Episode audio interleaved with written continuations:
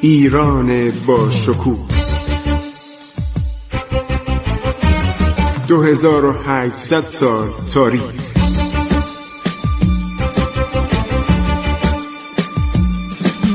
عبور از تاریخ.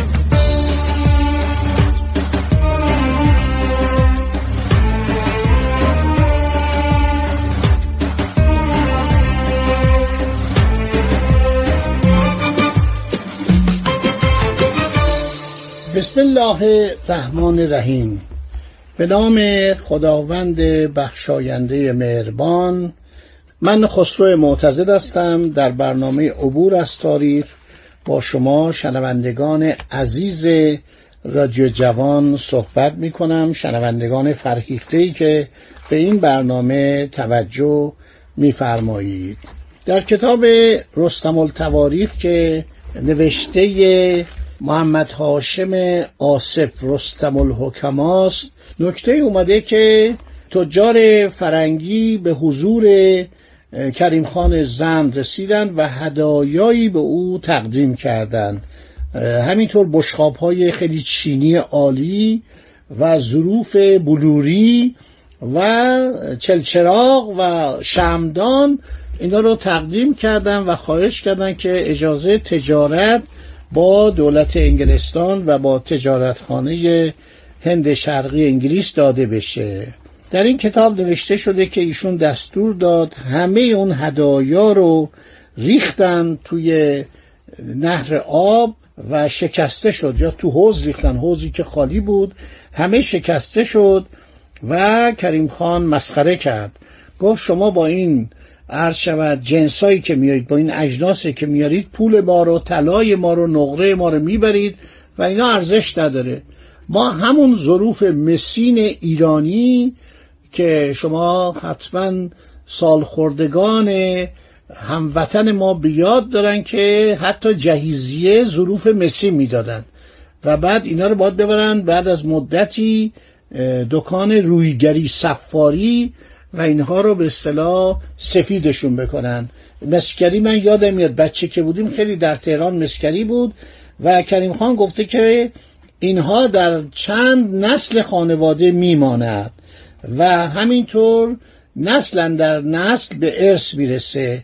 جهیزیهی که به عروس ها می‌دادن میمون برای دخترش. سفیدش می‌کردن دوباره میبردن اینا رو در رویگری در مسکری سفید می‌کردن و میبردن. حالا در هر حال میگه که تمام این اسباب اساس بلو رو عرض شود که ریختن تو جوی و توی حوز و شکست و فرستاده کمپانی شرقی رو رد کرد. اینا با تاریخ نمی‌خونه. این جنبه های حماسه داره و تعریف داره و قلوف داره. برای اینکه در همون زمان ما ببینیم که کریم خان زند سعی می‌کرد که هر شود تجار انگلیسی و هلندی بیان به ایران و همینطور فرانسوی بیان به ایران و تجارت رونق پیدا کنه. و می‌خوام بگم در این معامله سر ما کلا نمی‌رفت. ما انقدر صادرات داشتیم که به نفع ایران بود که صادرات داشته باشه. صادرات مواد معدنی داشته باشه ابریشم داشته باشه میوه داشته باشه. براتون گفتم که خشکبار ایران صادر می‌شد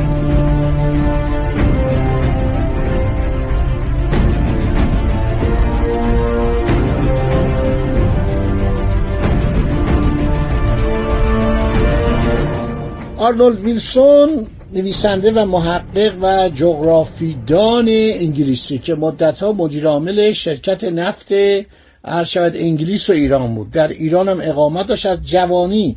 در اواخر قرن 19 هم اوایل قرن 20 اومد به ایران. جزو افسران محافظ تأسیسات شرکت نفت انگلیس و ایران بود.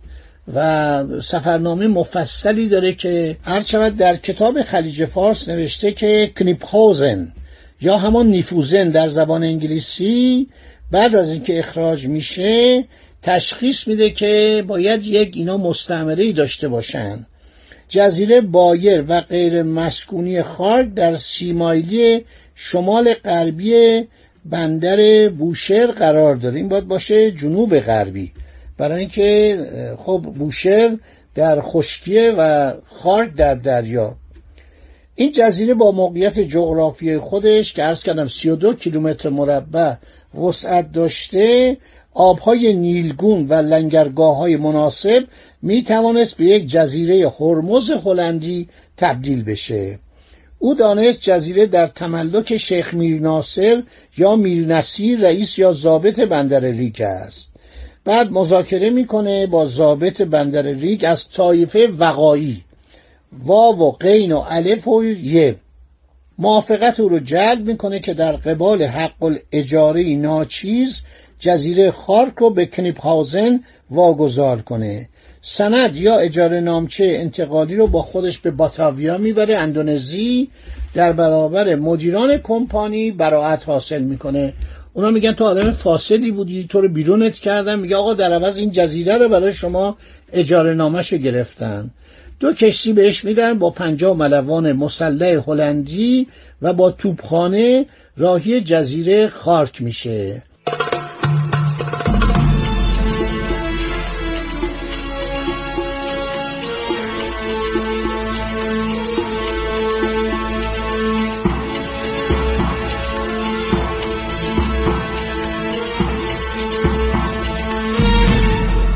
میاد به جزیره خارک عرض شود که در جزیره خارک که در سال 1752 میلادی به کلی خالی از سکنه شده بود تنها صد نفر ماهیگیر چند ماهی در سال در آنجا سکونت اختیار می‌کردند و به سید ماهی میپرداختند.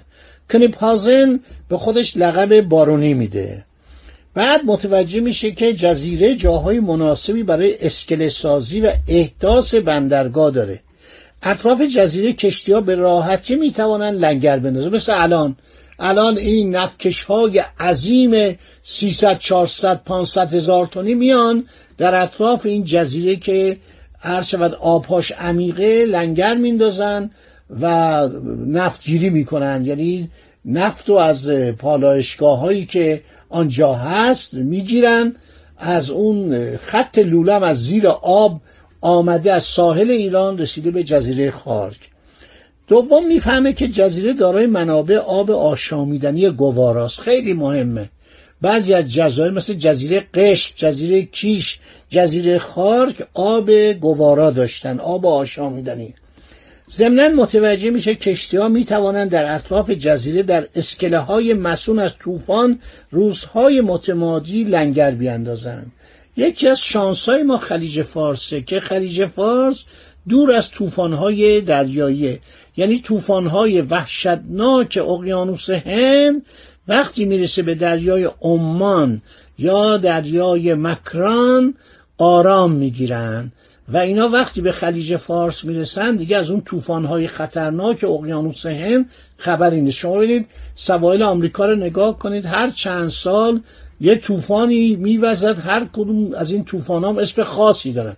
یا در اقیانوس هند. شما نگاه کنید که این بندرگاه ها و شهرها چطور مورد حجوم طوفان و همینطور بالا رفتن امواج آب قرار می‌گیرن و زیر آب پنهان میشن. ژاپن هم این بلا رو داره. ولی شانس ما در خلیج فارس اینه که دریای ارشد عمان جلو این طوفان ها رو می‌گیره. سپر عرض شود که این طوفان هاست.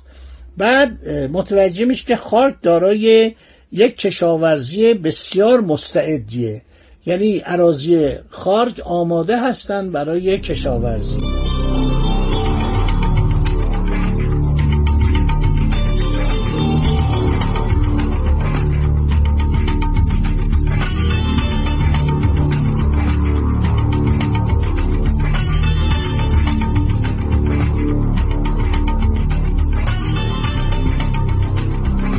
کنیپازن مانند هر مستمر جوی اروپای دیگری به اکتشافات دریایی با دو کشتی و یک نیروی پنجاه نفری عرض شود که پیاده شد و شروع کرد و کار رو از صفر شروع کرد. برای ساخت و ساز خارک ادهی کارگر بنا از پسکرانه ایران و کرانهای عربستان به آنجا منتقل کرد.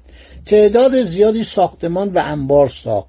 یک زرادخانه کوچک با توپهای متوسط و کوچک فراهم آورد. کارهایش اهمیت خاصی به این جزیره بخشید.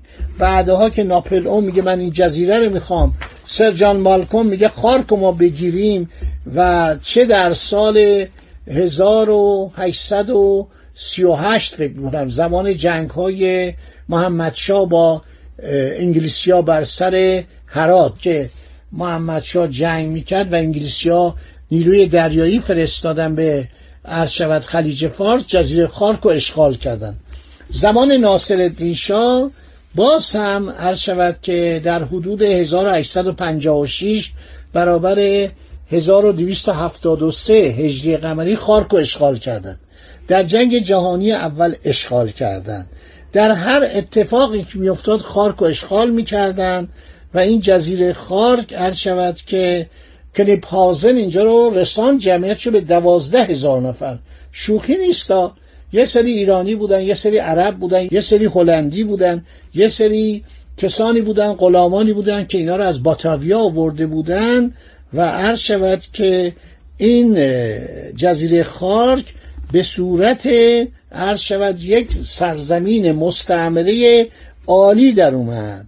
حالا کریم خان زن بهش گزارش میدن که آقا جزیره خارک دست هلندی هاست و خوشش نمیاد که هلندیا اومدن جزیره خارک رو تصرف کردن با اینکه به اینا نظر مرحمت داشت و اجازه می‌داد هم به انگلیسیا و هم به عرض شود هلندیا در ایران تجارت کنند.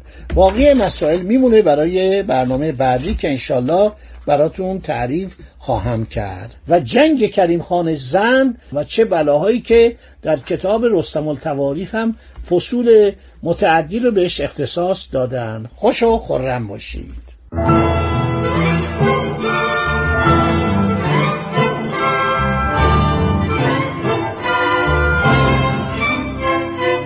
عبور از تاریخ.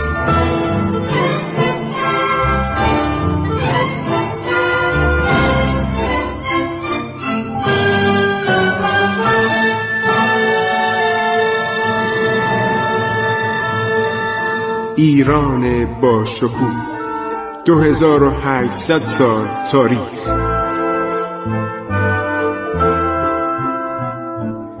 سرگذشت ایران ما به روایت خسرو معتزد